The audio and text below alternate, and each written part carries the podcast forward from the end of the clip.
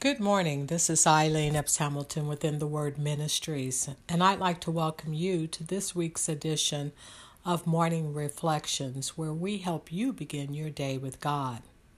Today, I'd like to talk to you about guarding your heart. Our scripture comes out of Proverbs 4:23.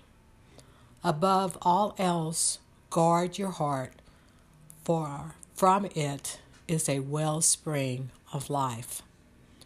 The heart is essential for life. It is the heart that propels oxygen rich blood to various organs in our body. When the heart ceases to perform this critical function, life as we know comes to an end. In the scripture, various aspects of human anatomy are used to define the whole person, but the most frequently used is the heart. As with physical health, the heart is vital in maintaining a strong spiritual life. The heart is the seat of emotion, intelligence, morality, and human choice. The heart is the depository of all wisdom and the source of whatever affects speech, sight, and conduct. Because of the great influence of the heart, the writer of today's text cautions us to keep the heart with all diligence.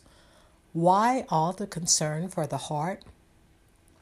Number one, the heart is deceitful above all things, according to Jeremiah 17 and 9. How a person acts on the outside is not always a true indication of who they really are on the inside. Out of the heart of men proceeds evil thoughts, adulteries, fornication, murders.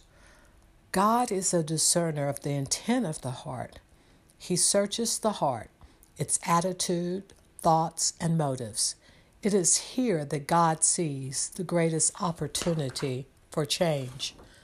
Number two, for as he thinketh in his heart, so is he. Proverbs 23 and 7.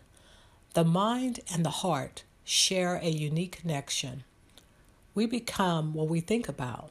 This includes what we think about ourselves, others, and the world in general. Pharaoh thought he was the sovereign of the universe. He was arrogant and full of pride. Upon hearing the request for Moses to free the children of Israel, his heart became hardened. His physical heart didn't toughen, but his thinking became inflexible and defiant. People may harden their own hearts in sinful rebellion, in bitterness over circumstances, or in sheer self will. Number three, where your heart is, that is where your treasure will be. Matthew 6 21. Man's heart establishes his priorities. He pursues what is important to him. Unfortunately, this is usually the lust of the flesh, lust of the eyes, and the pride of life. That is why Jesus admonishes his followers to reestablish their priorities and to seek first the kingdom of God and his righteousness. Matthew 6:33. Satan will do everything in his power to steal our heart away from God. We first guard our heart by establishing a personal relationship with God. This is more than attending church every week. It includes personal praise and worship, reading and meditating on His Word, and maintaining an active prayer life. Finally, we guard our hearts by presenting ourselves as living sacrifice. As a living sacrifice, our life is set apart to do His will.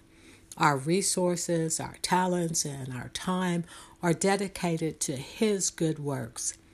By guarding our hearts, we become servants of Christ, doing the will of God from the heart. That's it for today. Thank you and have a great week. Bye bye.